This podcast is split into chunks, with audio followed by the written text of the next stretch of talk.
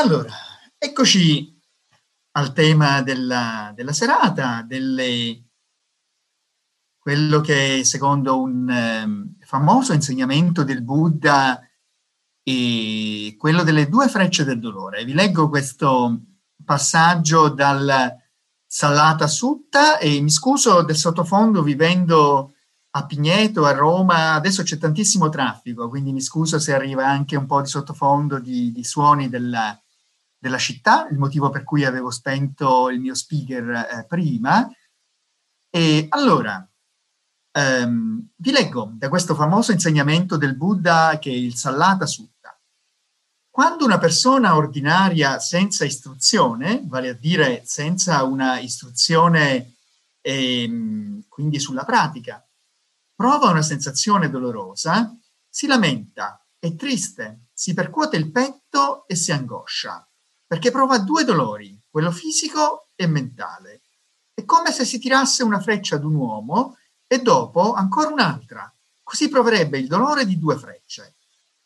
Allo stesso modo, quando si prova una sensazione dolorosa, la persona ordinaria senza istruzione si lamenta, è triste, si percuote il petto e si angoscia. Prova due dolori, quello fisico e quello mentale e vado alla slide successiva, sempre riprendendo da un passaggio più avanti dello stesso sutta, dello stesso insegnamento. Invece il discepolo istruito dalle nobili persone, quando prova una sensazione di dolore, non si lamenta e non si percuote il petto, né si spaventa. Prova un dolore fisico, non mentale, come se si tirasse una sola freccia ad un uomo e non due allo stesso modo, quando prova delle sensazioni dolorose, il discepolo istruito dalle nobili persone non si lamenta e non si percuote il petto, né si spaventa. Prova un dolore fisico, non mentale. E questo è, eh, insegnamento risuona con quello che conosciamo adesso dalla psicologia e dalle neuroscienze del dolore. Questa è una slide che parla appunto delle due frecce nell'esperienza del dolore. Nel XVI secolo si pensava che il dolore avesse solo una freccia, cioè immaginate il contatto con una fonte di dolore, come un'esperienza di, di calore, un fuoco, che quindi manda questo segnale alla, alla mente, al cervello. Ma invece adesso sappiamo che c'è sia questa freccia, eh, chiamiamola prima freccia, ascendente, ma c'è anche una freccia discendente che chiamiamo top down nel linguaggio corrente, cioè dall'alto verso il basso, che è collegata alle esperienze precedenti, all'attenzione, alle aspettative, all'umore, come per esempio se abbiamo vissuti di ansia, di depressione, ci sono anche dei fattori di tipo organico, neurochimici, strutturali, fattori genetici, ma anche fattori periferi- periferici connessi al sistema nervoso eh, periferico. Addirittura traumi del passato possono avere degli effetti di sensibilizzazione sul dolore. Quindi ehm, nell'ambito della psicologia buddista si parla di coproduzione condizionata. Ed è interessante questo perché in un certo senso la seconda freccia del dolore o um, il, il, mio amico Hank Barendrecht, insegnante di, di Vipassana, direbbe eh, il dolore è inevitabile nella vita, ma la sofferenza è opzionale, dipende da come ci relazioniamo a questo dolore. E non è un caso che il famoso protocollo di MBSR, di Mindfulness Based Stress Reduction, qui abbiamo tra di voi vi sono diversi istruttori di questo protocollo, ehm, che è stato ehm, inventato dal famoso John Kabat-Zinn nella clinica del centro universitario del Massachusetts, eh, è nato anche per rispondere alle esigenze di, eh, da una parte dello stress, ma anche del, um, del uh, pazienti con dolore cronico. E, e, sapete, quando c'è la condizione di dolore cronico, ma eh, in modo molto simile ci sono gli acufeni, problemi col tinnito, in cui Sostanzialmente c'è un'esperienza cronica persistente di dolore. Allora, non c'è modo di cambiare la prima freccia, perché eh, la prima freccia del dolore è lì, L'unica libertà che abbiamo è lavorare su come ci relazioniamo mentalmente a questo dolore, vale a dire la, la seconda freccia. A me piace tantissimo questo insegnamento sulla parte bottom up e top down, eh, perché in sostanza sì, lo possiamo vedere con il dolore, però lo possiamo vedere anche con gli acufeni, con il tinnito, se c'è qualcuno che ha questa persistente input um, uditivo, eh, che, è, um, che, è, fastidioso ovviamente, di, eh, però lo possiamo applicare anche allo stress o anche alla pandemia. Cioè, la pandemia, la situazione legata eh, alla pandemia, eh, ovviamente questa situazione di restrizione che noi abbiamo eh, sociale, che abbiamo ormai da tanto tempo, facciamo che sia la prima freccia, ok? Quindi questa è la nostra prima freccia che abbiamo e, e ci crea non poco disagio, però noi possiamo lavorare sulla nostra relazione con questa prima freccia che è legata alla situazione di restrizione, dover seguire no? tutto un insieme di, di situazioni che, che, conosciamo. E lì abbiamo margini di manovra. Ovviamente stiamo tutti lavorando insieme per fare prevenzione, per far sì che i contagi mh, mm, diminuiscano. E questo ovviamente consiste nel lavorare con la prima freccia e questo è un lavoro molto importante che tutti collettivamente dobbiamo fare. La scienza ha fatto la sua parte con i vaccini e così via. Gli ospedali sono degli eroi, straordinario quello che stanno facendo, i, i medici, gli infermieri, sono veramente degli eroi.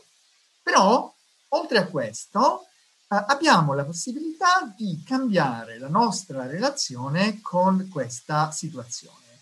Sapete anche, parlando dello stress, che lo stress eh, in quanto tale non è un uh, in sé negativo, addirittura si parla di eustress, cioè lo stress positivo, funzionale, cioè la risposta di stress è una risposta che il nostro organismo ha per rispondere in, uh, con un'attivazione fisiologica a una situazione che richiede appunto questa attivazione fisiologica. Questo ci serve quando per esempio facciamo un esame, quando um, uh, no, ci sono performance sportive, ci vuole la risposta da stress ed è del tutto funzionale.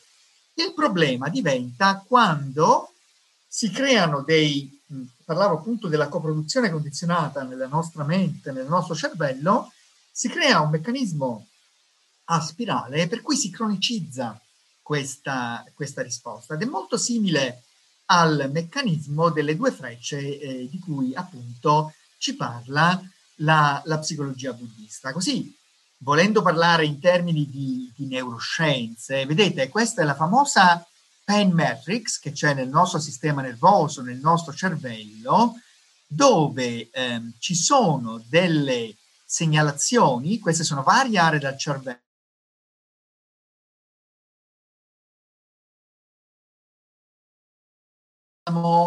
trasmette la corteccia somatosensoriale e vengono trasmessi segnali anche all'ippocampo, ehm, quindi riattivano ricordi precedenti delle esperienze dolorose, l'amigdala, un'area importantissima per la reattività emozionale, quindi arriva addirittura alle stazioni più alte, le aree filogeneticamente più recenti del cervello, la corteccia prefrontale, però guardate, Man mano che i segnali viaggiano in avanti, come abbiamo detto, con questa segnalazione bottom up, c'è pure la segnalazione top down, vedete la, la parte discendente, la corteccia somatosensoriale manda indietro segnali al talamo, il tronco dell'encefalo addirittura manda segnali al midollo spinale, l'insula, una stazione importantissima, vedete quasi un crocicchio di segnali, è una delle aree più importanti che viene modificata dalla meditazione, delle pratiche di meditazione e dai training di mindfulness. E quindi eh, vedete come tutto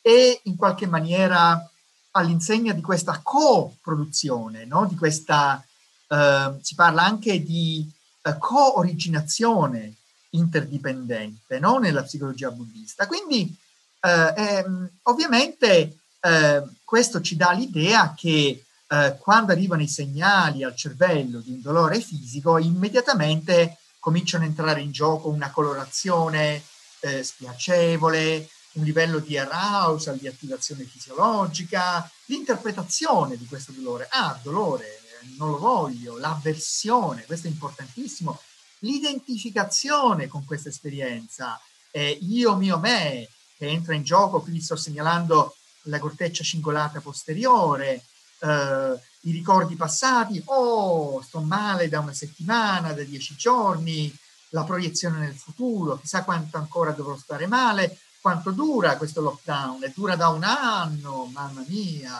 e adesso ancora no, altri tre mesi, sei mesi, eh, l'ansia dell'incertezza, e tutto questo sono frecce, vuol dire che i neuroni si amplificano, cioè eh, si, tecnicamente si parla di un circuito riverberante a feedback positivo, per cui un'attivazione richiama un'altra attivazione che manda indietro segnali e, ed è molto facile entrare in una spirale negativa che troviamo nello stress di stress, nello stress disfunzionale, nello stress cronico, ma troviamo anche nel, nel dolore cronico. Quindi è il modo con cui il nostro cervello e la nostra mente lavora che appunto si basa su un meccanismo di, ehm, come dire, di, di coproduzione, di, eh, però attenzione, così come abbiamo una possibilità di entrare in, far entrare in gioco neuroni su neuroni collegati allo stress, collegati al dolore,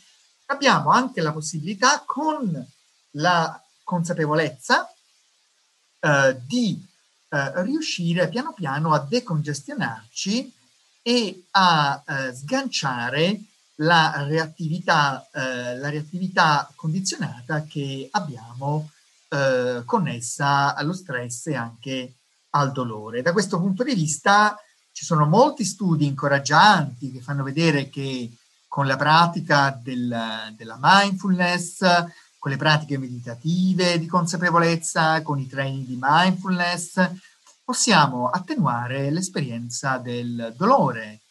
E vi racconto anche qualche studio che è stato fatto in neuroscienze, questo è un famoso studio del gruppo di Zeidan che fa vedere, e questa è una notizia di grande incoraggiamento per noi, che addirittura un gruppo di persone che aveva praticato la meditazione solo per quattro giorni, 20 minuti al giorno, sono stati diventati così bravi che eh, andando poi in laboratorio e facendo la, questa era una pratica di mindfulness del respiro, di consapevolezza del respiro, che eh, quando facevano la pratica di meditazione sul respiro rispetto a quando non la facevano, avevano riduzioni della spiacevolezza del dolore del 57% e dell'intensità del dolore del 40%. Quindi questo ci dà l'idea che immaginatevi che eh, ci sono delle persone che non hanno mai meditato prima, quindi poi decidono per qualche motivo di meditare 20 minuti al giorno, un, sem- un esercizio di consapevolezza del respiro, poi vanno dal dentista e se durante diciamo, l'intervento che viene fatto dal dentista comunque riescono a stare sul respiro, hanno dell'attenuazione, come dicevo, della spiacevolezza del dolore del 57% e della intensità del dolore del 40%. Non è poco, no? Tutto sommato. Quindi ehm, per apprezzare queste pratiche e sostanzialmente quanto siamo flessibili, siamo flessibili mentalmente a livello cerebrale da poter avere, eh, grazie anche a quella che si chiama neuroplasticità, delle eh, possibilità di ehm, comunque avere dei cambiamenti nella nostra esperienza in tempi relativamente brevi. Attenzione, con questo non sto dicendo che bastano quattro giorni e sono meditante e eh, ho fatto, no, sto dicendo che ovviamente bisogna poi continuare la pratica, e una pratica regolare, possibilmente anche inserendo della pratica intensiva, degli intensivi, dei ritiri e ci sono ovviamente dei benefici sostenuti nel tempo. Questo per farvi vedere anche qualcosa a livello di neuroimmagine. Qui vedete che ehm, le aree collegate alla riduzione dell'intensità del dolore sono il cingolo anteriore, che vedete qua, questa è la parte più anteriore del cervello, l'insula anteriore, che si attivano quindi di più con la meditazione rispetto a una condizione di rest non meditativo, E poi ci sono il talamo che invece si deattiva, riduce l'attivazione. E questa è un'altra area molto importante per quanto riguarda gli aspetti emozionali, eh, che si chiama corteccia orbito frontale, che si attiva eh, e queste ehm, ultime ehm, diciamo, deattivazioni e attivazioni sono collegate in particolare alla riduzione di spiacevolezza del, del dolore. Quindi se vogliamo eh, pensare che eh, in qualche modo è come se si, eh, ci fosse probabilmente in questo caso una modulazione sia a livello della prima freccia del dolore, quando sono coinvolte stazioni così basso livello come il talamo, ma anche della seconda freccia, quando sono coinvolte delle stazioni nel cervello di alto livello, come la corteccia orbito frontale. Questo è un altro studio dello stesso gruppo, successivo. Guardate, sono tutti studi pubblicati in un serissimo eh, rivista come The Journal of Neuroscience e in questo caso eh, ovviamente voi potreste dire, ok, ma chi ci dice che non è entrato in gioco l'effetto placebo, l'autosuggestione e così via? In questo secondo studio hanno differenziato i meccanismi cerebrali connessi alla mindfulness meditation eh, con il dolore rispetto ai meccanismi del placebo e una condizione di controllo che si chiama sham mindfulness meditation, che vuol dire che i soggetti pensavano di fare mindfulness meditation, magari vuoi vedere, hanno sentito, ah, quanto fa bene questa mindfulness meditation, ma in realtà non era mindfulness meditation. E qui vi racconto un pochettino dei nostri studi che abbiamo fatto con la apprezzatissima, generosissima partecipazione dei monaci buddisti della tradizione Theravada della foresta, dei monasteri Amaravati in Inghilterra e della Santa Citarama, della tradizione thailandese della foresta, eh, dove si seguono gli straordinari insegnamenti della tradizione di Ashan Cha, Jan Sumedo. E, mh, mm, così, cosa abbiamo fatto? Allora, abbiamo stimolato con un uh, stimolo elettrico, la sensazione era simile alla puntura di uno spillo, in questa zona della mano, che vedete qui, indicata da questo, da questo uh, rettangolino, mentre misuravamo l'IG, l'elettroencefalogramma, e abbiamo eseguito una procedura, naturalmente abbiamo dovuto eh, valutare la soglia del dolore soggettivo, abbiamo dovuto calibrare lo stimolo per ciascun individuo e, e poi fare il task, il compito e mh, c'era pure un gruppo di controllo di praticanti appaiati per genere e per età, ma eh, con una pratica di meditazione inferiore a 250 ore.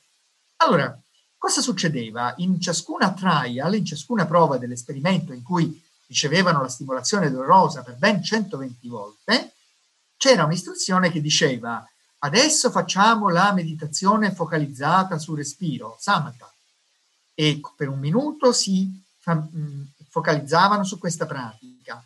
Poi c'era un intervallo di circa 8,5 secondi con una um, variazione nel tempo e arrivava uh, puntuale questa stimolazione dolorosa e poi dopo questa, dopo un secondo e mezzo, veniva chiesto ai soggetti di riportare quanto dolore hai sentito da 0 a 100, quanta avversione hai provato, cioè quanto hai sentito questa spinta a voler evitare quell'esperienza, no? I, mettendo in modo i meccanismi dell'evitamento, e quanto da 0 a 100 ti sei sentito identificato con quella esperienza, cioè quanto ti sei sentito coinvolto personalmente, soggettivamente, come io, mio, me, con quella esperienza.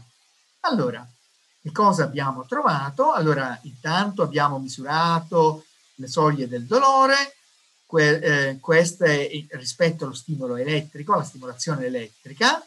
Um, queste erano più o meno le soglie del dolore del gruppo di controllo e queste erano le, gru- le soglie del dolore dei, dei monaci e delle monache che si disperdevano, vedete c'è un'ampia variazione entro un intervallo con una media più alta rispetto al gruppo di controllo.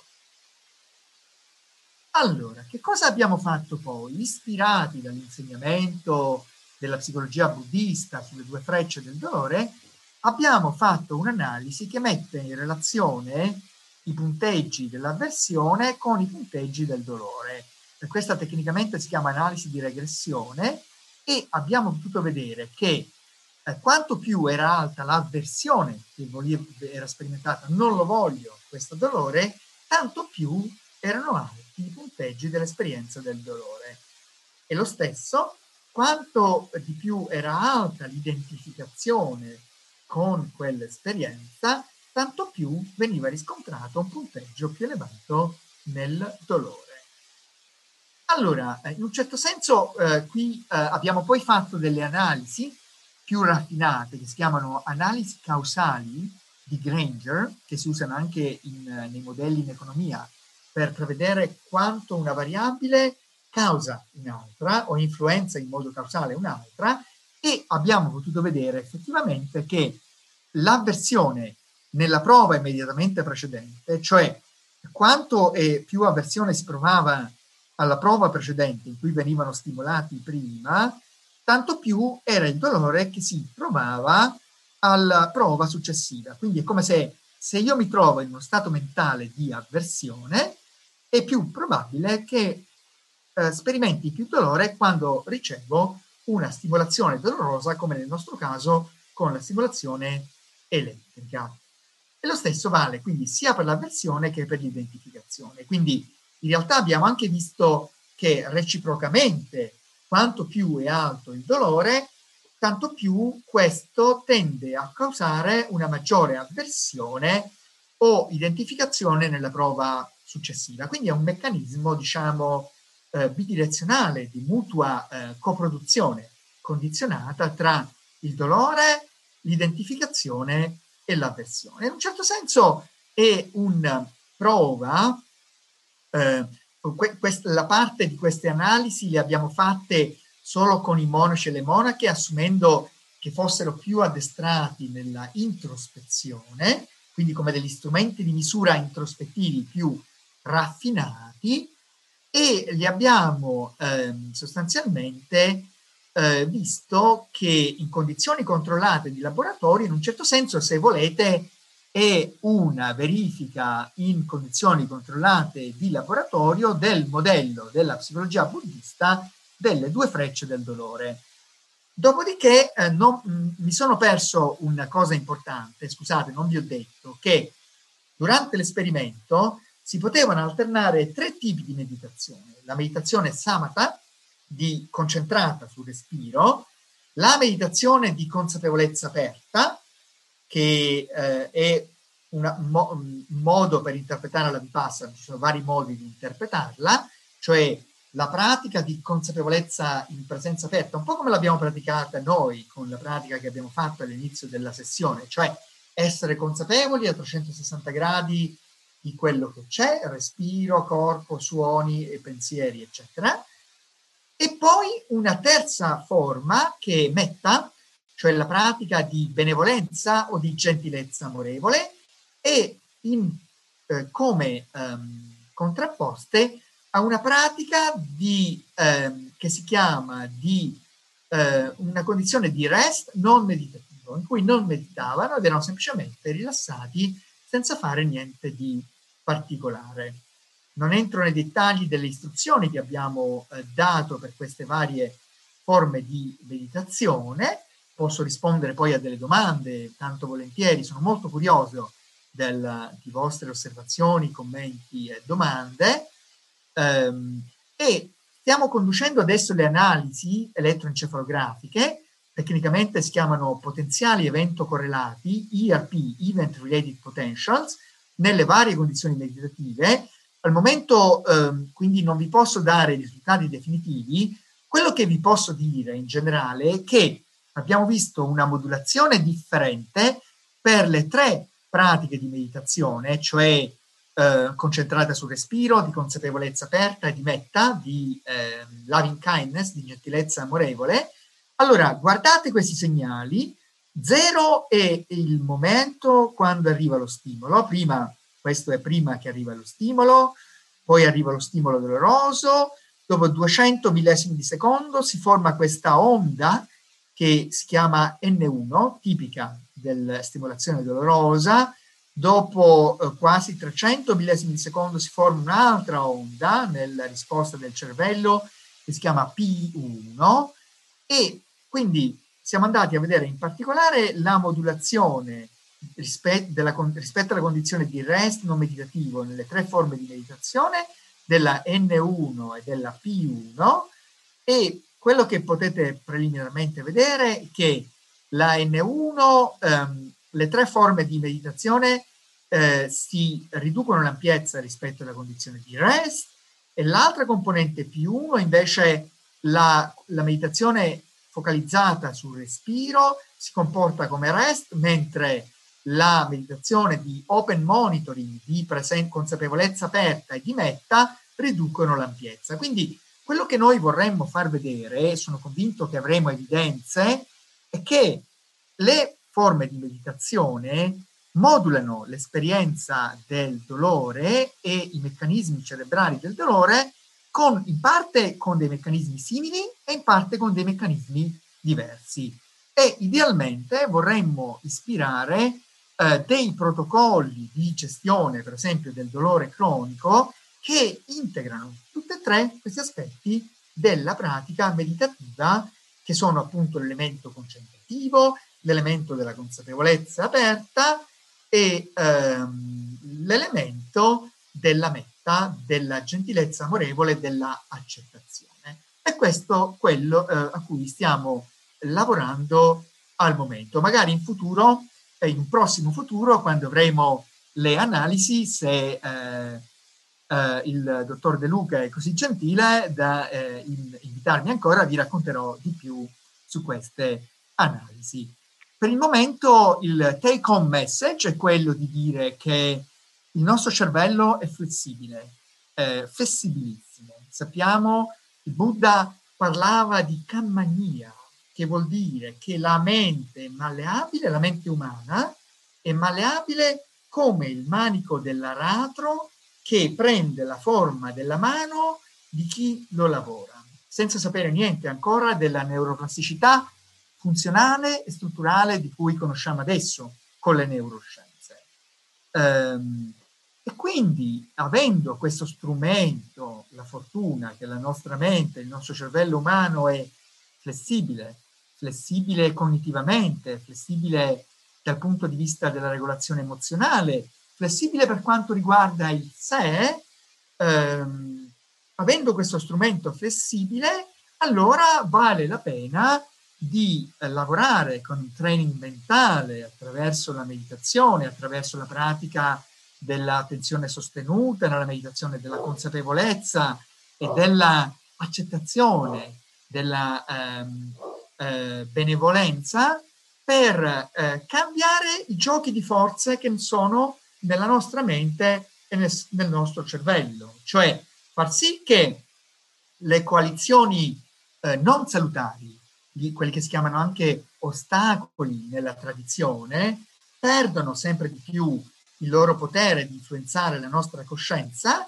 e portandoci quindi in spirali affettive verso il basso e alimentando quelle coalizioni di fattori mentali che lavorano in sinergia per come delle spirali eh, decongestionanti che eh, portano verso l'alto. E guardate, quello che è interessante è che i meccanismi che sono alla base, i meccanismi della funzione, il Buddha parlava della, um, del meccanismo dei dodici anelli, della coproduzione condizionata, si parla anche della seconda nobile verità, della causa della sofferenza. I meccanismi sono gli stessi, cioè il meccanismo che ci crea disagio e sofferenza, dukkha, con il, il dolore cronico, con gli acufeni, con il tinnito nelle orecchie, con lo stress da lavoro o con lo stress da pandemia, sono esattamente gli stessi meccanismi. E possiamo, con l'allenamento mentale, avere la possibilità di passare nella condizione del discepolo istruito, istruito alla pratica. Però attenzione, non è solo, non è a differenza, non è un'istruzione intellettuale questa, ma è una istruzione che passa attraverso l'esperienza diretta, seduti sulla sedia, sul cuscino. E solo così eh, possiamo eh, riuscire a cambiare i giochi di forza. Non solo così, anzi ho sbagliato e chiedo scusa, c'è pure la pratica informale che è molto importante, cioè il cervello non è solo plastico durante la meditazione, il cervello è plastico pure nelle interazioni della vita quotidiana, cioè se io nella vita quotidiana ehm, sono eh, impreco, no? quello che mi batte il petto, come diceva il Buddha, e eh, mi lamento, eh, non lo so, me la prendo con gli altri perché sento che sono stressato. Questo ha degli effetti non salutari che eh, in qualche modo lasciano delle tracce no? nella mente ehm, eh, e nel cervello. Quindi è importante la pratica formale perché è potente e permette di lavorare sul sistema mente, cervello, corpo nelle condizioni ideali, cioè se no non, adesso le neuroscienze lo vedono questo, ma vuol dire che queste pratiche siano utili, meditative, eh, lo dimostra il fatto che da 2500 anni e passa vengono praticate, non, sarebbero, non si sarebbero no, praticate se non fossero state utili. Adesso certo le neuroscienze lo dimostrano, cioè con, concorrono a evidenziare e dimostrare questo. E quindi eh, importante poi se c'è bisogno, eh, io per esempio sto sperimentando l'utilità di integrare una med- pratica meditativa di tanti anni anche con un uh, approccio di psicoterapia, nel mio caso una scelta di, di psicoanalisi. Quindi sono tutti modi che, di cui noi disponiamo in Occidente, siamo fortunati di poterne disporre al giorno d'oggi di questi strumenti e di queste pratiche per poter ridurre il disagio e non solo, ma poter eh, um, coltivare questo straordinario potenziale che abbiamo di essere felici. E con la parola felicità chiudo il mio talk e con grande interesse e curiosità sono aperto a vostre domande e osservazioni. Grazie Antonino, grazie professor Raffone di questo, bellissimo, di questo bellissimo talk che è stato non soltanto utile dal punto di vista scientifico, ma anche, ma anche assolutamente eh, utile per quanto, per quanto riguarda un, un, sostegno alla pratica, alla pratica di tutti i giorni, in modo tale che, che si possa, che si possa eh, anche capire quali sono i vantaggi sia della pratica formale che di quella, di quella informale. E a questo punto, a questo punto vorrei eh, aprire la possibilità uh, di fare domande a tutte, a tutte, le persone in modo tale che eh, possiamo eh, trovare modo di capire ancora meglio questi aspetti della neuroscienza e l'impatto che hanno sulla pratica meditativa e sulla vita comunque di tutti i giorni. Allora, per fare domande, eh, visto che sono tutti silenziati, abbiamo questa modalità eh, trovate in, in, basso dove c'è scritto reazioni la possibilità di spingere, di, eh, spingere sul bottone dove c'è scritto alza la mano. Alzando la mano, vedo che già c'è una persona che si è prenotata, possiamo vedere chi ha alzato la mano e aprirgli il microfono. Se non riuscite ad aprire il microfono, potete comunque scrivere sulla chat e e vi si darà la possibilità comunque di fare domande. In questo momento c'è una persona che ha alzato la mano e una persona che ha scritto sulla chat. Io direi di cominciare da Stefano Ballesio che ha appena chiesto di poter parlare, quindi se Stefano riapre il microfono. Eccomi Stefano. Eh, buonasera, buonasera Raffoni. Ciao Stefano, eh, ben trovato. Ciao, ciao. Grazie, quanto tempo. Eh, volevo chiedere una cosa semplice. Mm, parliamo di un cambiamento che poi è definitivo, continuando ovviamente la pratica eh, di medicazione, o è circoscritto a, quel par- a, quella particolare freccia, a quel particolare momento? Grazie. Mm, mm. Grazie Stefano. Eh, um, diciamo che um, ovviamente um, la relazione, eh, eh, come eh, il Buddha insegnava e come sappiamo anche dall'ambito di neuroscienze, ehm, in qualche modo ehm, il disagio prende tante forme, però alla fine sempre disagio è, no? In qualche modo, quindi poi ha delle qualità diverse. Ehm, il fatto eh, che ehm, ehm, sostanzialmente, ehm, come dire, ehm, c'è sempre un eh, gioco, io, a me piace sempre dire che la nostra coscienza e i meccanismi del cervello sono democratici, nel senso che vince la coalizione di neuroni che è più forte in un certo momento, no? Quindi, se in un certo momento è più forte la coalizione di neuroni dell'ansia, che magari si coalizza con eh, altre eh, coalizioni di neuroni ehm, della paura, dell'agitazione, dei pensieri negativi, no? Questi formano una coalizione e prendono l'influenza sulla coscienza, un po' come i voti, no? In un certo momento, se i voti vanno in una certa direzione, il governo eh, viene preso da, un certo, da, una certa coalizione. Okay? Quindi ehm, eh, si dice in ambito sapienziale che dipende da cause e condizioni. Quindi le cause e condizioni cambiano sempre, ovviamente.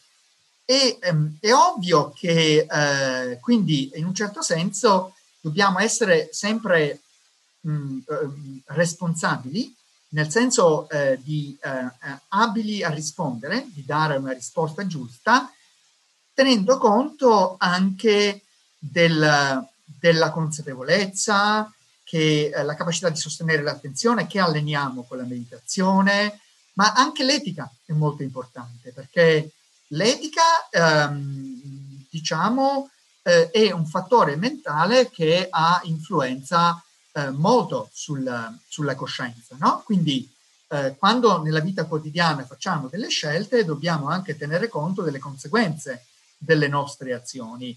Eh, è ovvio che quanto più ehm, nella mia vita, eh, un, un altro esempio che si può fare che viene dalla tradizione della psicologia buddista è quello di un giardino.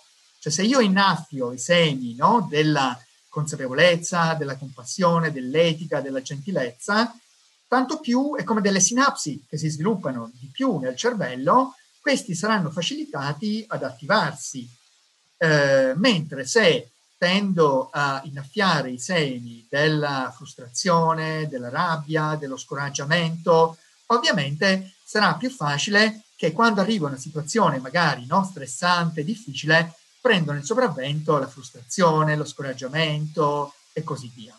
Quindi però è anche vero che con gli anni eh, aumenta la predisposizione eh, a, ritro- no? Così, a sostenere la, l'amorevolezza, l'etica, la consapevolezza. Quindi, ehm, e poi durante, con la pratica, in particolare con la pratica intensiva, con i ritiri, posso avere degli insight.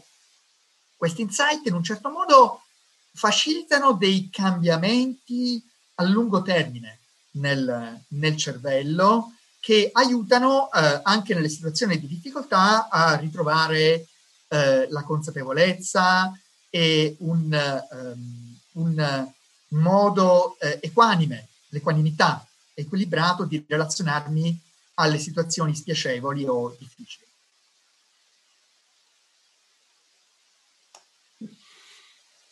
Grazie professore, abbiamo due domande scritte, poi c'è Marco e quindi Gio. Eh, leggo le due domande scritte. La prima è se puoi consigliarci um, un testo possibilmente accessibile che parla di questi temi. Va bene, e um, eventualmente ti, ti, mando qualche riferimento, uh, Stefano, che puoi inoltrare evidentemente su, su questo.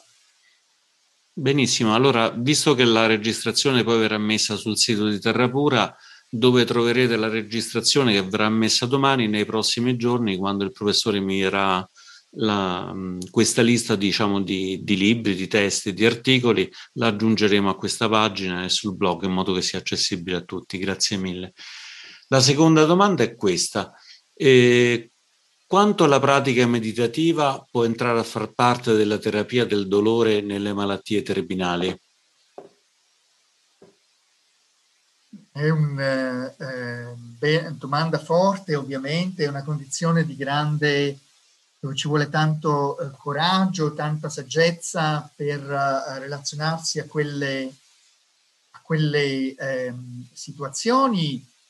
Ehm, probabilmente eh, è una frontiera, una frontiera eh, importante e mi viene in mente, così condivido con voi, che se andiamo a vedere un po' la letteratura sulle eh, applicazioni e gli studi sugli effetti della meditazione sul dolore, um, secondo me c'è uh, un po' uh, abbastanza sottovalutazione della pratica di metta, di, di, gentilezza amorevole, che è una pratica molto importante sia in ambito uh, buddista, ma anche in ambito secolare. Ci sono molti studi sugli effetti di quella che viene chiamata Loving Kindness Meditation, no? cioè LKM, quindi c'è una letteratura su quello che fa vedere grandi benefici perché la capacità di sviluppare questa eh, metta, questa gentilezza amorevole, questa benevolenza verso se stessi, verso gli altri, verso l'esperienza, è una risorsa eh, straordinaria che anche in situazioni eh, estremamente difficili come la malattia terminale può eh, portare eh, a dei grandi eh, benefici eh, insieme naturalmente alla pratica di, di consapevolezza. È, è, sicuramente una, una frontiera eh, importante. Sì, cioè da una parte mi viene da pensare che ehm, quando si è di fronte a una malattia molto difficile, ehm, diciamo che eh, può essere importante mettere a frutto il lavoro che si è fatto nel, nella vita, no? anche un lavoro sul contemplativo, un lavoro di pratica, perché sono eh, situazioni eh, ovviamente di straordinaria eh, difficoltà. Dall'altra parte, in quelle situazioni poi si ha anche una capacità di aprirsi, no? Eh, che eh, può portare anche a degli insight importanti. Grazie professore. La prossima domanda ce la porrà eh, Marco che può riaprire il microfono. Tra l'altro Marco è stato eh, del gruppo, è stata diciamo, una persona che ha chiesto esplicitamente di poter incontrare una persona esperta di, di neuroscienze, quindi questa è la serata, diciamo, il cui seme è stato messo proprio da Marco. Sì, posso parlare? Sì. sì. Buonasera. Io Buonasera, ho da, fare due, buonasera, ho da fare due domande che non so se eh, so, lei è un neuroscienziato, non so se sono adatte farle a lei. Una è questa, spesso eh, parlo di cuore, spesso a Gian Ciandapalo nelle sue meditazioni parla di centrarsi sul cuore. Ecco, che cosa c'entra il cuore? E la seconda domanda, visto che lei prima ha accennato all'etica, eh, io eh, seguo un po' insegnamenti secolari e insegnamenti monastici e mi sembra di vedere che negli insegnamenti secolari si accenni meno all'etica piuttosto che invece nei, negli insegnamenti dei monaci. Ora, ehm, secondo lei, qual è la differenza che c'è tra insegnamenti secolari e insegnamenti monastici? Grazie Marco, ehm, allora ehm, per quanto riguarda il, eh, la prima ehm, domanda, che è ehm, appunto... Ehm, Centrarsi sul cuore. Bella, bella domanda, mi è piaciuta molto, grazie Marco e grazie anche eh, per ricordare questo bellissimo insegnamento di Ajan Ciandapalo allora, ehm, l'idea molto spesso eh, durante le pratiche meditative il focus va sull'oggetto della pratica, no? Cioè il, il respiro, eh, non lo so, eh, i, i, suoni, il respiro in questo punto, in quest'altro punto, il conteggio dei respiri o meno, ma eh, è molto importante l'atteggiamento. Questo viene enfatizzato sia nell'ambito delle tradizioni, delle tradizioni come per esempio la tradizione della foresta di, di, di, di Achan Chandapalo, eh, cioè che più che essere una tecnica, la pratica meditativa è un atteggiamento e portare eh, ehm, l'atteggiamento di uh, accettazione, per esempio, di metta, di uh, addirittura si parla di accettazione radicale, no? Di tutto quello che so, cioè questa disponibilità, mh, mm, può, uh, come lo interpreto io, anche essere utile un riferimento fisico, cioè oltre a parlare in termini mentali no? di quello che può essere questo atteggiamento di eh, amichevolezza, può essere utile un riferimento fisico, eh, per esempio al, al cuore.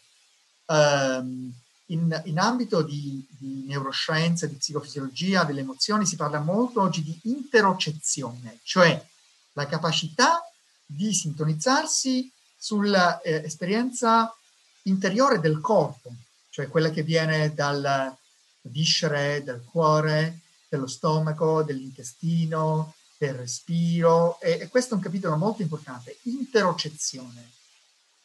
Con questa interocezione, se um, per esempio um, nello Zen si dice anche aprire eh, il cuore, la zona, anche fisicamente, la zona del cuore durante la meditazione, quindi il torace che aiuta anche a respirare, cioè do pieno spazio eh, eh, con la postura di meditazione, con l'apertura del cuore anche al respiro, se mi sintonizzo da una parte sulle qualità mentali dell'atteggiamento di metta, ma anche sulla introscezione del cuore, della zona del cuore, può essere che la mia pratica di meditazione di consapevolezza viene a essere sostenuta. Per quanto riguarda la eh, seconda eh, domanda, eh, che ovviamente c'è tutto un dibattito aperto e tutto un, un, sulle pratiche secolari e le pratiche, diciamo, tradizionali.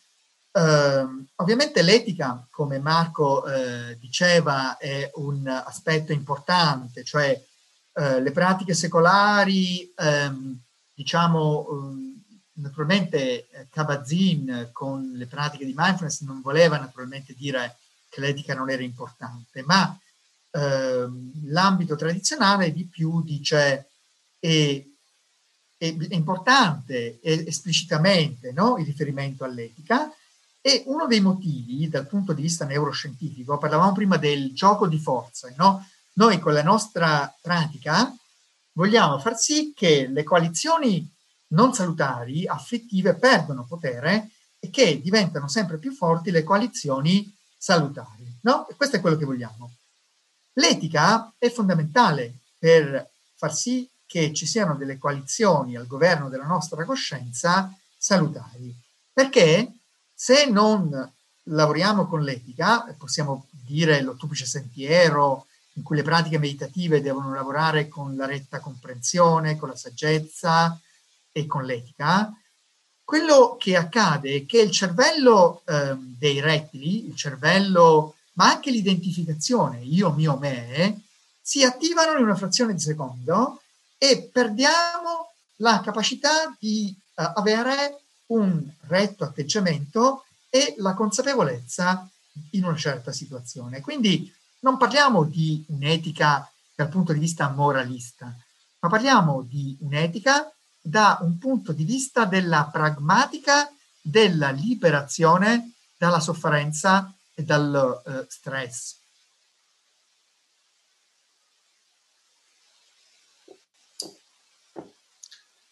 Grazie professore e a questo punto può fare una domanda Joe che si era prenotato o prenotata.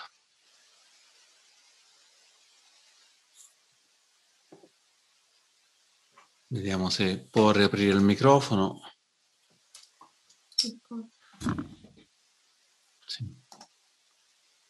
Allora, intanto che Joe trova il modo di aprire il microfono. Ah, ecco, Forse ce l'ho fatta. Ci siamo. Oh, grazie. Buonasera a tutti e grazie a voi intanto. Uh, io avevo solo Buonasera. una... Buonasera, non so neanche se è una domanda, ma eh, si è parlato del dolore e non si è parlato della intensità del dolore. E io ho visto, eh, per esempio, che se riesco a gestire, io ho molti dolori, eh, se riesco a gestire determinati dolori, se hanno una certa intensità, riesco in qualche maniera a considerarli delle sensazioni, a cercare di accettarli. Oltre un certo livello il dolore diventa accecante e non c'è spazio per altro. E ecco, questa è la, è la domanda in qualche modo, perché... È, è, Grazie sì. per la sua condivisione, ecco. innanzitutto. E le volevo giusto chiedere un pochettino eh, la domanda con, eh, più, più, precisamente. Era, ehm... La domanda più precisamente è dire, ma eh, si è parlato del dolore, ma c'è un'intensità di dolore eh, oltre il cui non è possibile fare pratiche eh, che lo aiutino o no, secondo voi? Perché eh, appunto, mm. oltre un certo livello io sono impotente. Ecco. Mm. Allora eh, è interessante eh, questo uh, perché se uh, sostanzialmente um, um, c'è sempre, eh, allora questo è molto importante di, di, dire, cioè la prima e la seconda freccia, poi come abbiamo visto nel cervello, questa è la pain matrix, vi ricordate? Che sì. um, sono, c'è questa parola in inglese che è entangled. Entangled, come lo possiamo tradurre? Sono intrecciati, cioè a un certo punto si intrecciano e noi non riusciamo più a avere chiarezza su che cos'è eh, la, la, la prima freccia o la seconda freccia. Per cui sentiamo il nostro corpo-mente che sta eh, soffrendo in un certo momento e eh, tipicamente questo mette in moto un meccanismo di um, riverberazione, come l'abbiamo detto, per cui um, non riusciamo a uscire da, da questo. Eh, ovviamente, ma tutti eh, è, è, così, eh, c'è un'esperienza familiare a tutti questa. Mm, mm un modo eh, per, ehm, diciamo, Ehm, in teoria lavorare eh, con eh, questo è di, ehm, cioè quando io non posso attenuare il dolore, ehm, può essere anche un dolore mentale da un certo punto di vista. Qui la, lo schema del classico è quello del dolore fisico e del dolore mentale, però quello che posso fare, proprio perché la consapevolezza è flessibile, e eh, si, si, parla di, a volte si usa la metafora del surf, cioè è ovvio che se l'onda è più alta, fare surf con un'onda più alta è più difficile, è più facile che ci casco, no? Dentro. Però se mi addestro, ed è una questione di addestramento, e sviluppo quelle qualità della calma, dell'accettazione, cioè sono più, più, più fattori mentali, devo fare una coalizione, cioè um, la capacità di sostenere l'attenzione, la capacità di eh, consapevolezza, la capacità di accettazione, la capacità di benevolenza, eh, la, eh, che ne so, la, la l'etica eh, e così via, creo più possibilità di fare surf anche con le onde più alte, che sono quelle che tipicamente sono più difficili. Um, questo è un esempio che mi viene in, uh, in mente. Sì, sì, è chiara poi, la risposta.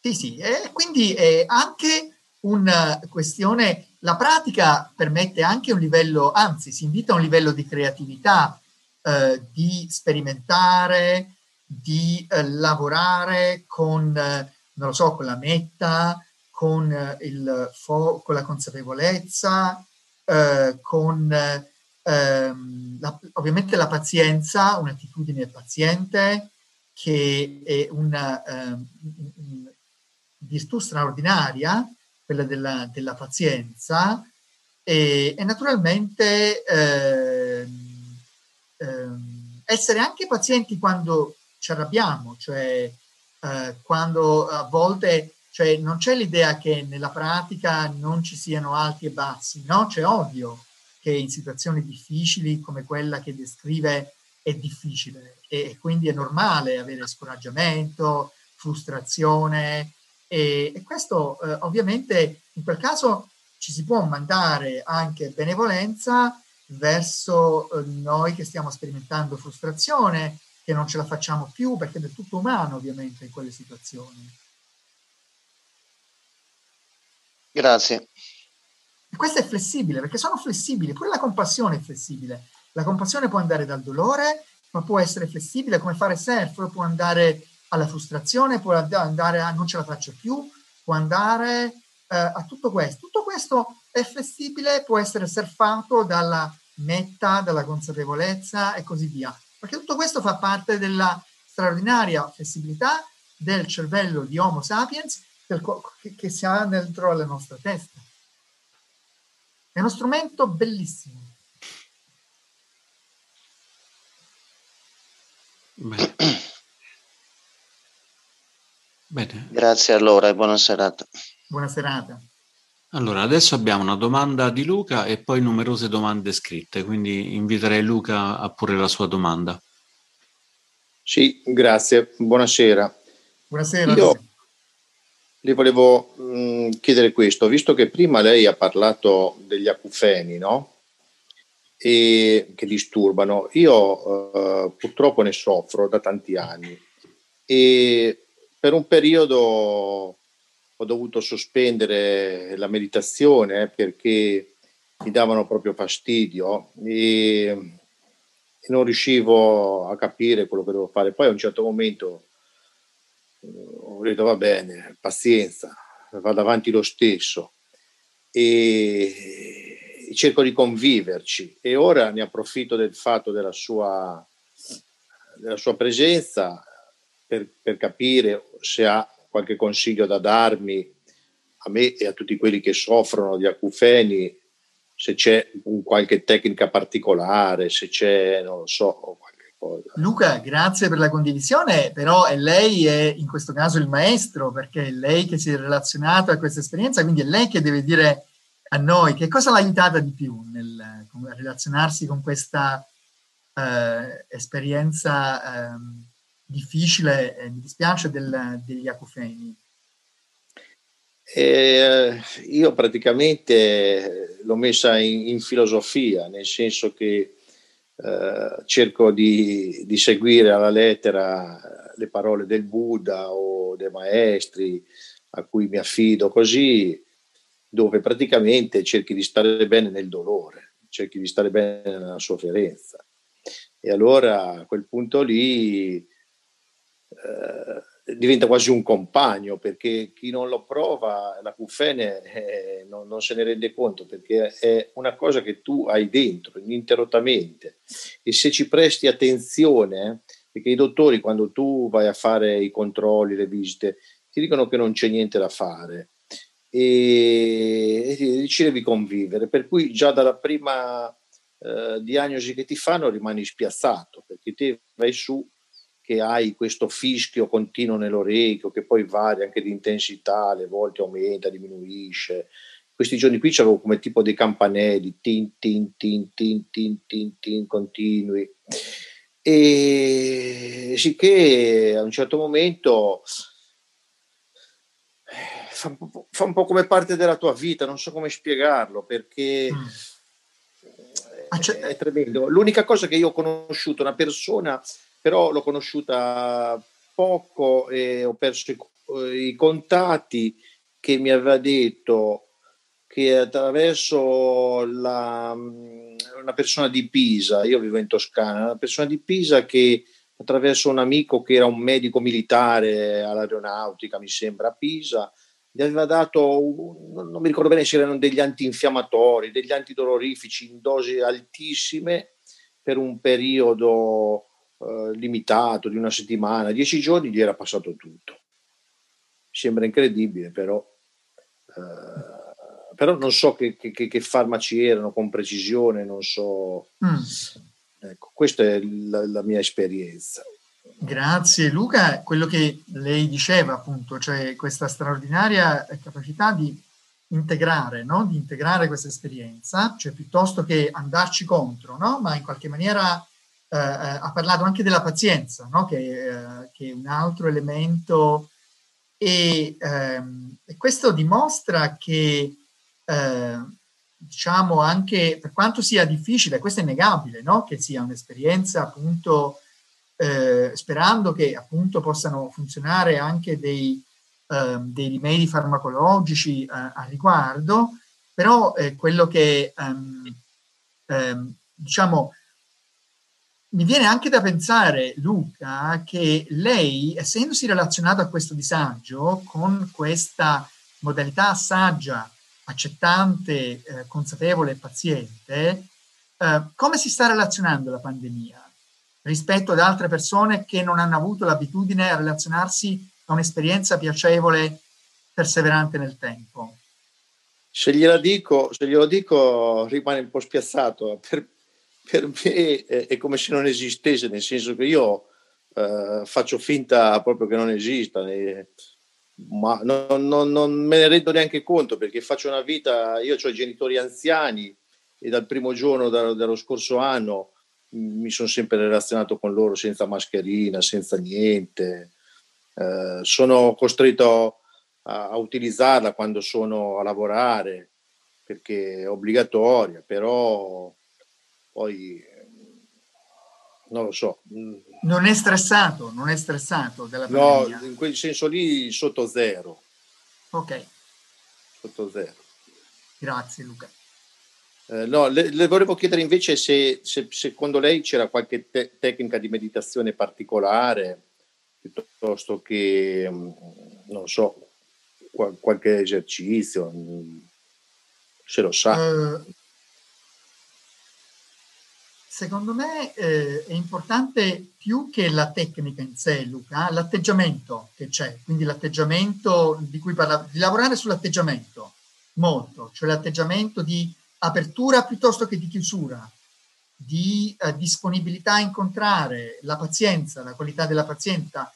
Il significato di Kanti o Kshanti della psicologia buddista è inclusività, cioè quello che noi traduciamo come pazienza si lega anche al tema della inclusività, di includere, di, eh, un po' come fa lei, cioè di, eh, di lavorare su, su, su questo. Sì.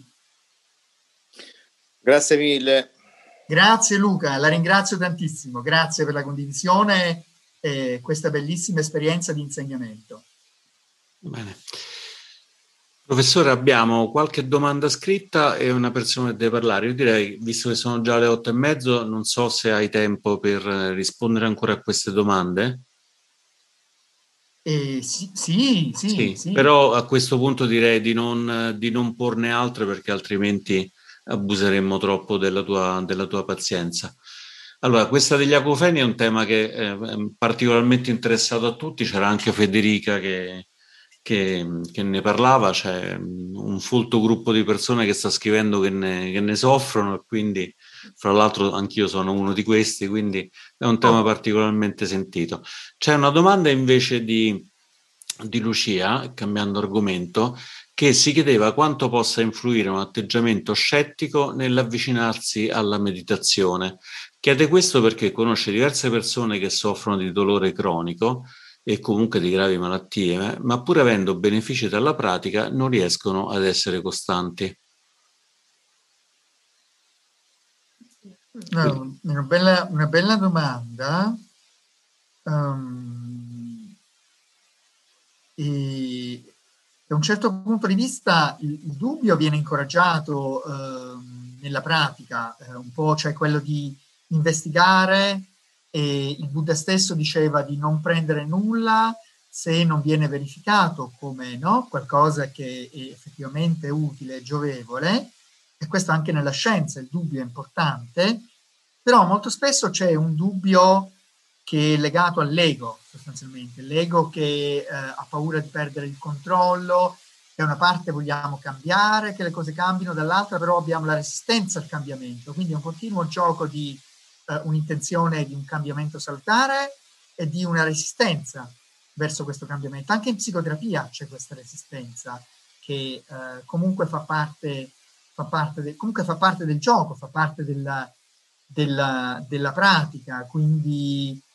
Ehm, sì, sì, sicuramente qualcosa con cui, con cui, ehm, con cui lavorare, sì, eh, quindi trovare uh, un, un uh, come dire, cioè anche qualcosa di uh, distinguere, può essere utile, distinguere il dubbio utile per la pratica e per la vita dal dubbio invece che è controproducente, no? che, in cui ritornano sempre gli stessi temi, e, quello viene riconosciuto come un ostacolo, uno dei cinque ostacoli nell'insegnamento tradizionale, no? Quindi vedere la qualità del dubbio come investigazione, cioè dire ma è così? E di vedere le cose, il dubbio che blocca in un angolo fisso, il dubbio invece che è di cambiare prospettiva flessibile su una cosa, di investigare e, e di lavorare su una distinzione saggia eh, tra queste due forme del dubbio, cioè il dubbio che blocca e che non permette di in qualche maniera di evolvere da una situazione e il dubbio invece investigativo che cerca di aprire, cerca di trovare una risposta, eh, di sperimentare tra, tra questi due.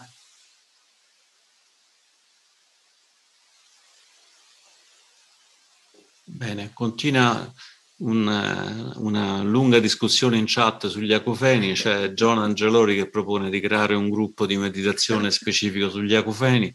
L'idea mi sembra, John, mi, mi sembra molto, molto, buona, direi che, direi che, possiamo tranquillamente provare a fare questo esperimento, poi magari ci, ci concordiamo con John e proviamo a comunicare queste Bello. cose.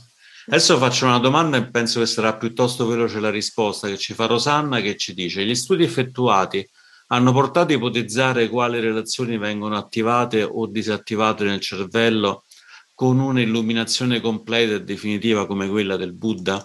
E lì immagino che il campione non sia proprio altissimo per sperimentare, quindi... È una bella domanda dal punto di vista dell'esperimento mentale, no? Cioè dire che cosa potremmo aspettarci in un cervello illuminato. È qualcosa, possiamo fare delle ipotesi, delle speculazioni naturalmente, però c'è anche un altro aspetto di sapere che eh, c'è un bellissimo articolo, eh, c'è un libro bellissimo di um, Ajan Amaro, uno degli insegnanti, eh, adesso è abate ad uh, Amaravati, scritto bellissimi libri, Piccola barca, grande montagna, e uno di questi libri è Breakthrough. Eh, Luca, come, eh, eh, Stefano, come è stato tradotto in eh, italiano Breakthrough? Ti ricordi? Il... il libro non penso che sia stato tradotto, è un po' una specie di summa di tutto il pensiero di, di Aggianamaro. Eh, comunque sì, insomma, andare, andare, attraverso, andare dentro in un qualche modo. Sì, ed è interessante perché, in, grazie Stefano, il, il libro di, di Ajan Amaro ehm, parla di breakthrough Breakthrough è un modo che lui ha utilizzato per illuminazione, cioè in quel libro parla dell'illuminazione. Eh, e nella tradizione Theravada si parla di quattro livelli di illuminazione. L'ultimo è quello dell'Arat, in cui si è perfezionato al massimo, eh, ma eh, il primo livello è Stream Entry, scritto anche degli articoli, entrare viene tradotto come entrare nella corrente o il vincitore della corrente, non è una cosa che è impossibile, cioè è alla portata del nostro, perché abbiamo questo bel cervello, cervello di Homo sapiens che io sto cercando di pubblicizzare in tutti i modi, così flessibile. tutti si possono, tutti noi ci possiamo illuminare, non è una cosa impossibile. Però è anche vero che chi arriva a quel livello è umile e non lo dice, cioè non dice, uh, uh eh, sono vincitore. Quindi non è facile di trovarli, però per la ricerca, però possiamo fare delle ipotesi. Dal mio punto di vista, le ipotesi è che eh, tutto è molto più fluido in questo bel cervello illuminato eh, ed è meno sticky, meno colloso, meno colloso e di, in situazioni invece di eh, noi che non siamo magari, o magari c'è qualcuno qui che è, è, è, ha fatto stream entry, ma eh, dal mio punto di vista, essendo un praticante zen, tutti noi possiamo, immaginate che possiamo, il nostro cervello può in alcuni momenti essere illuminato e qualche altro momento non illuminato. Quindi uh, l'augurio è che cerchiamo di avere quanto più possibile dei momenti di mindfulness, dei momenti di illuminazione che fanno sì che in quel momento le cose vanno più fluide del nostro cervello e non con la collosità dello stress, della rabbia, del, no? che conosciamo bene. Quindi, eh, e imparando a dimorare nel momento presente, abbiamo la possibilità di far sì che le cose nella nostra mente, nel nostro cervello, diventano meno collose e più fluide sostanzialmente. Questo è quello che mi aspetto. Penso che comunque probabilmente nel, negli esperimenti che hai fatto con i monaci avrai senz'altro preso parecchi sottapanno, diciamo, i vincitori della corrente. Sì, avremo pescato anche, sicuramente bene. Anche, sì, a livelli, anche, a livelli, superiori, quindi quello già, già, è successo. Certo, pienamente illuminati, insomma, diventa più, più difficile. E, ehm, allora, ehm, eh, a questo punto volevo leggere la domanda di eh, Alessio che ci chiede questa cosa, dice da quando mi sono cimentato, dice Alessio, nella filosofia buddista, sia dal punto di vista teorico che pratico, ho molte difficoltà con l'ambiente e i modelli occidentali. Ha qualche consiglio a riguardo?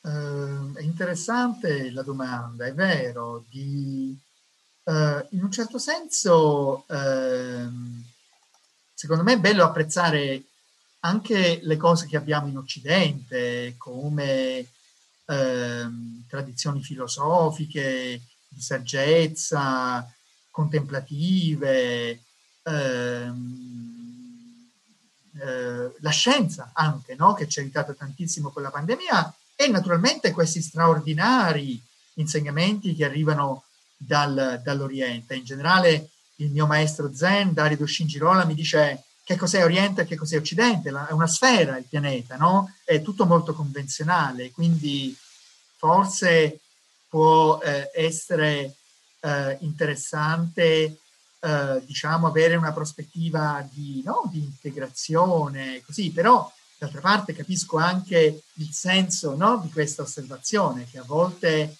um, la cultura, i condizionamenti culturali in cui ci troviamo sono distanti da una vita eh, contemplativa, ma questo vale anche per l'Oriente attuale, tra virgolette, ormai, no? Cioè, ehm, voglio dire, anche andando in, uh, in, in Oriente, adesso eh, un modello di vita contemplativo, ehm, consapevole, saggio, meditativo, ehm, non si osserva tanto, quindi penso che eh, sia importante per noi eh, mantenere un atteggiamento. Ehm, oggi anche un po' nella pratica abbiamo parlato della mente del principiante, no? di questo senso di, di ehm, come dire, di, ehm, di, di apertura.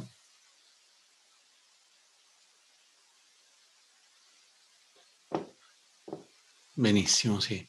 E, ehm, a questo punto chiederei a Monica di porre, Monica Giuseppe di porre direttamente, direttamente la, la domanda, puoi riaprire il microfono Monica.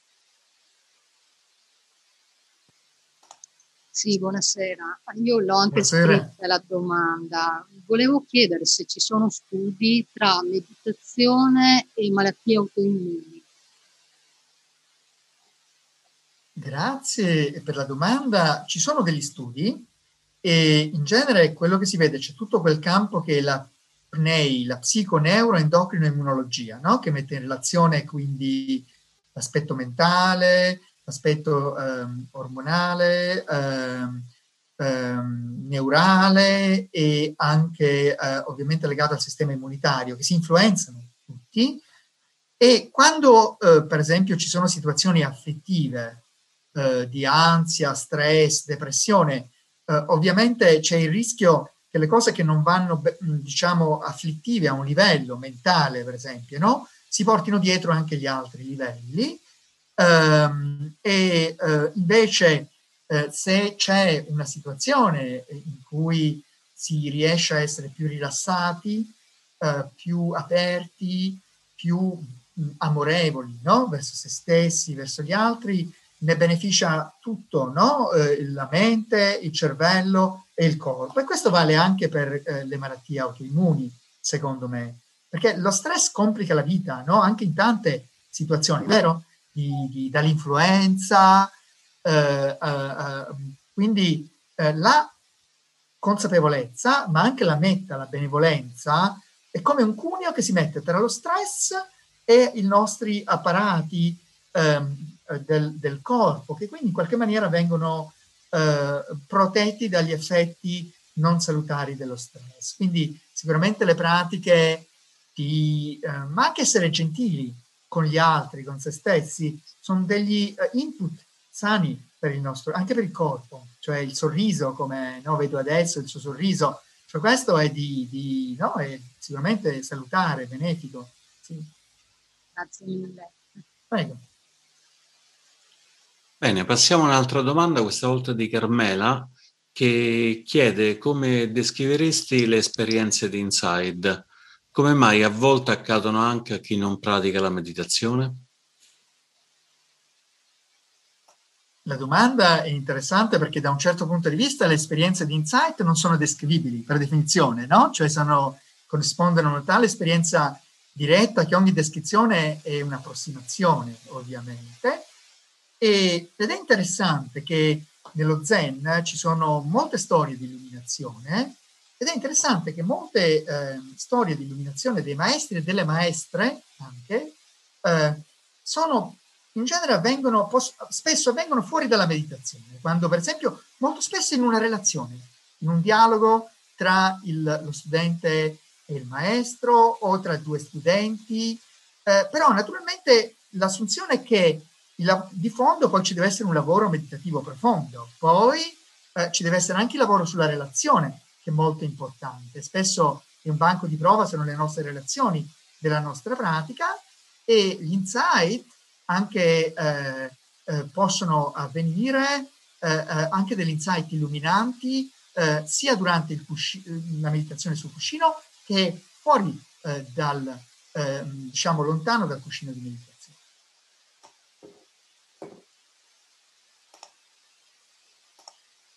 Bene, direi che ci sono veramente, veramente tantissimi, tantissimi argomenti da approfondire. Adesso l'ultima, l'ultima domanda di Sandra che chiede se i tuoi studi sulle reazioni della mente al dolore si avvicinano agli studi della psicoterapia e MDR sul trattamento dei traumi.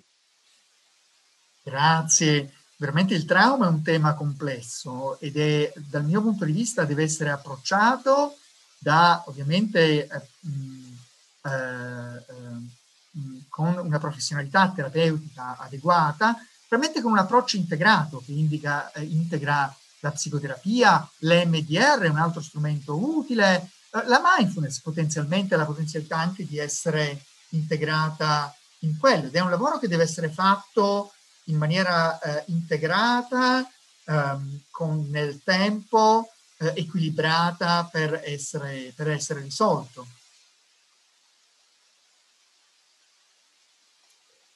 Bene, eh, professore, grazie, grazie, grazie tantissimo. Grazie a voi, grazie Stefano, grazie e tante buone cose. Mm-hmm. Bene, bene. Ehm, volevo dire che potrete trovare le registrazioni, le registrazioni di, di, di questo incontro di questa sera e auspicabilmente anche la parte di YouTube sul sito www.terrapura.it dove il professore generosamente ci ha dato la possibilità di registrare e di, di condividere. Poi, visto che ci sono state veramente tante domande e vedo che ce ne sono ancora molte, penso che ci sarà senz'altro occasione di rinvitare ancora il professor Raffone per, per farci per farci sia eh, illuminare su, sugli aspetti eh, collaterali alla pratica, ma che non sono poi così collaterali. In fondo, diciamo, lì, questo di stasera è stato a tutti gli effetti un insegnamento di Dharma, sia per la parte legata alla pratica buddista, ma anche perché la scienza in un qualche modo è realtà e il Dharma non è nient'altro che vedere la realtà così, così com'è. Quindi senz'altro eh, provvederemo a rinvitarlo ancora, magari così ci potrà parlare anche degli studi dei nuovi studi. Ci sono tantissimi ringraziamenti per il professore, io chiaramente mi Grazie a voi, volentieri. A questi, a questi ringraziamenti. Bene. Arrivederci, arrivederci. Grazie. Buonasera a tutti, grazie mille a tutti i convenuti e convenute e grazie Anton, Antonino per questa magnifica serata. Buonasera. Ciao Antonino. Buona serata, arrivederci. Grazie.